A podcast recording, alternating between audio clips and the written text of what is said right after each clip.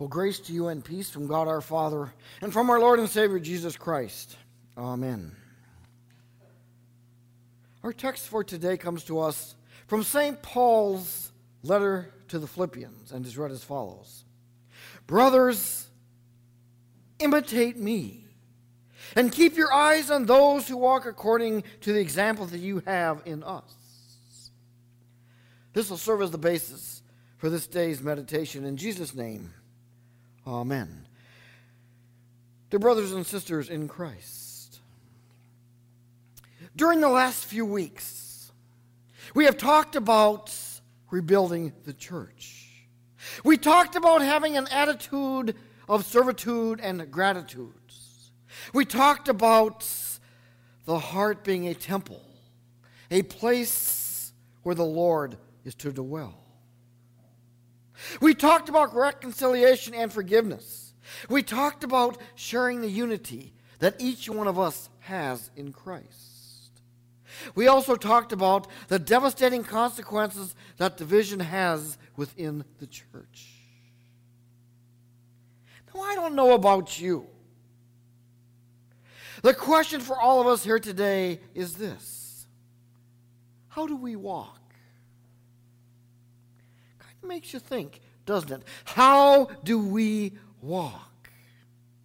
Now, some people claim that you can tell a lot about a person in just the way they walk.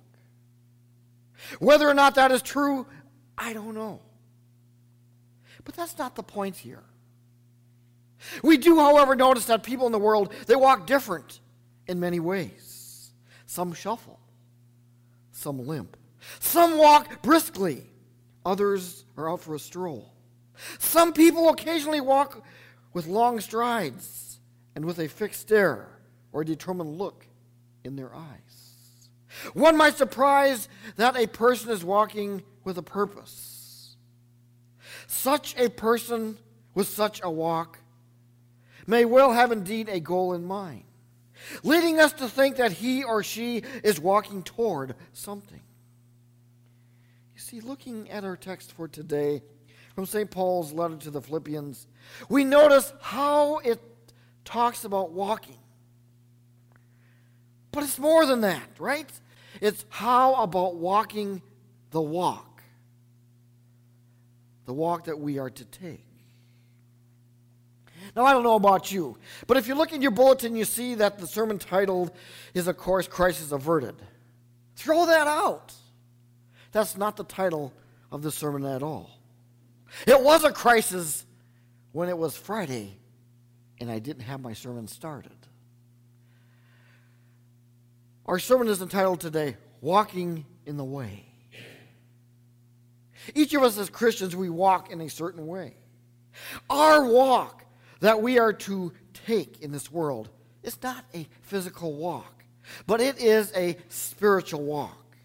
St. Paul writes So we are confident knowing that while we are at home in the body, we are absent from the Lord.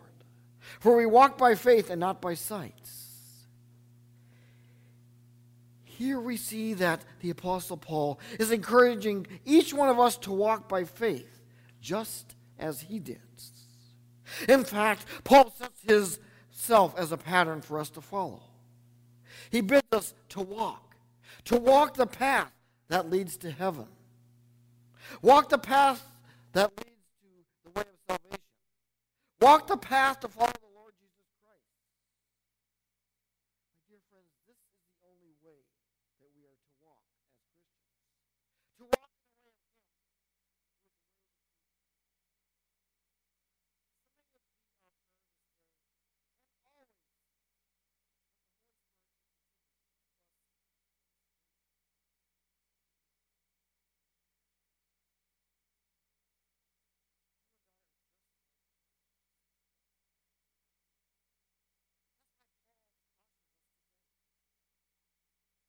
lets us know that there are those among us who seek to entice and to lead us away from the truth.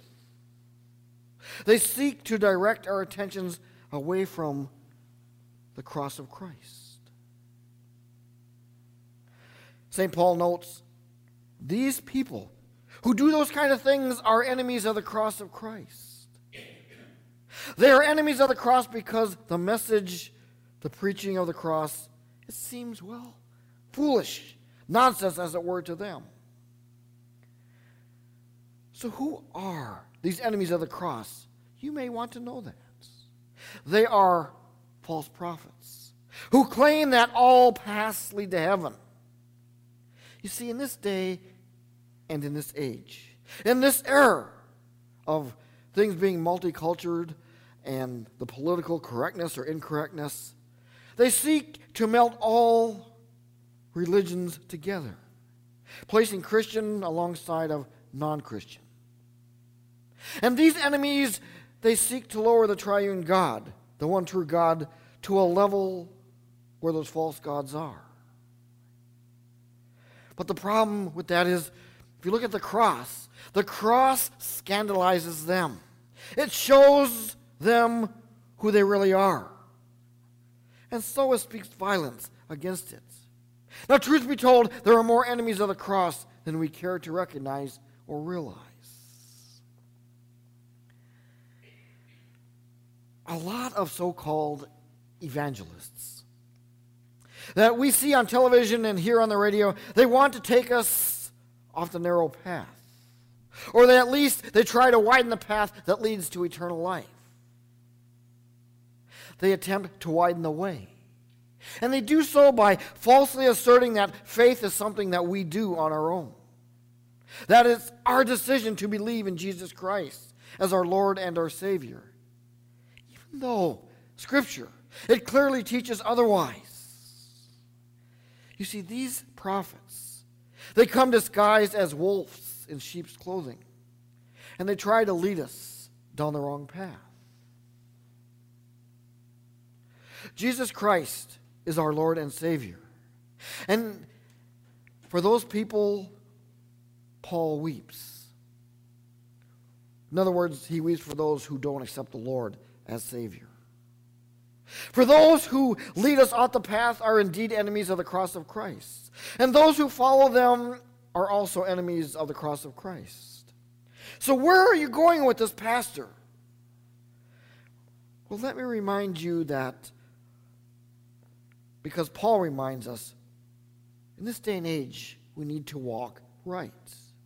We need to be in the Word of God and to have our minds set on things which are above, namely Jesus Christ. You see, in our text for today, we are reminded that Jesus Christ died to save all sinners, that He died to save you, He died to save me. The preaching of the cross, it scandalizes us because it reminds us that we are indeed sinners. So steep in sin that we are convinced and even conceived and born in it. We can't escape our sinfulness, no matter how quickly we try to walk or to run or to hide from the Word of God. The church and her call, and all the servants of the word have preached Christ the crucified. They have preached the way, the truth, and the life. They have done so for two millennia. So, the good news for all of us today is that sinners are given another chance, another chance to walk properly. You see, here's the thing our Lord Jesus Christ, our Savior, has shown that death cannot hold him. His end is not destruction because he has no ends. For Jesus is eternal. And Jesus' mind is not set on earthly things, for he has sat down at the right hand of the throne of God, where he is preparing as Scripture says, the heavenly mansion for all of those who follow him. That it would be ready when he calls us to our eternal home. You see, our citizenship is not of this world, it is from heaven. Yes, you can say, we are strangers in an imperfect world. Though we are for now, well, imperfect. But in heaven, we will be at home and made perfect by the grace of our God through Jesus Christ our Lord. My dear friends, the Lord has sent his Holy Spirit into our hearts so that we would walk by faith. From right there, that baptismal font, the Holy Spirit has turned our face towards the holy city of Jerusalem, but toward heaven, where Christ is at. Through the preaching of the word, the Holy Spirit continues to keep us on the way to heaven, the way that Paul walked, the way that Jesus himself walked. You see, Jesus went the way of the cross, so we would not have to do so.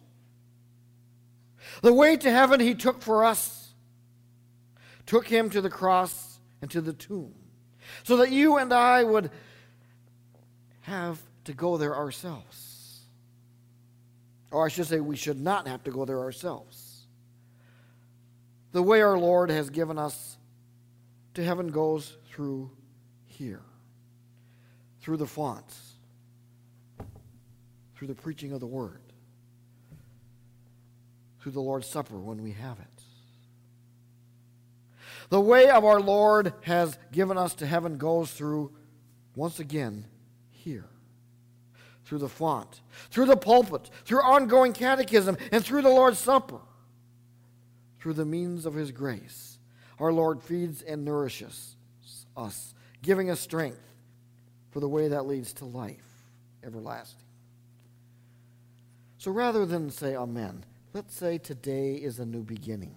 A new beginning for us to walk the right way, to the way of salvation through Christ Jesus. So go. Rejoice because Christ died for you. In the name of the Father, and of the Son, and of the Holy Spirit, we say, Amen. We will continue with our offerings.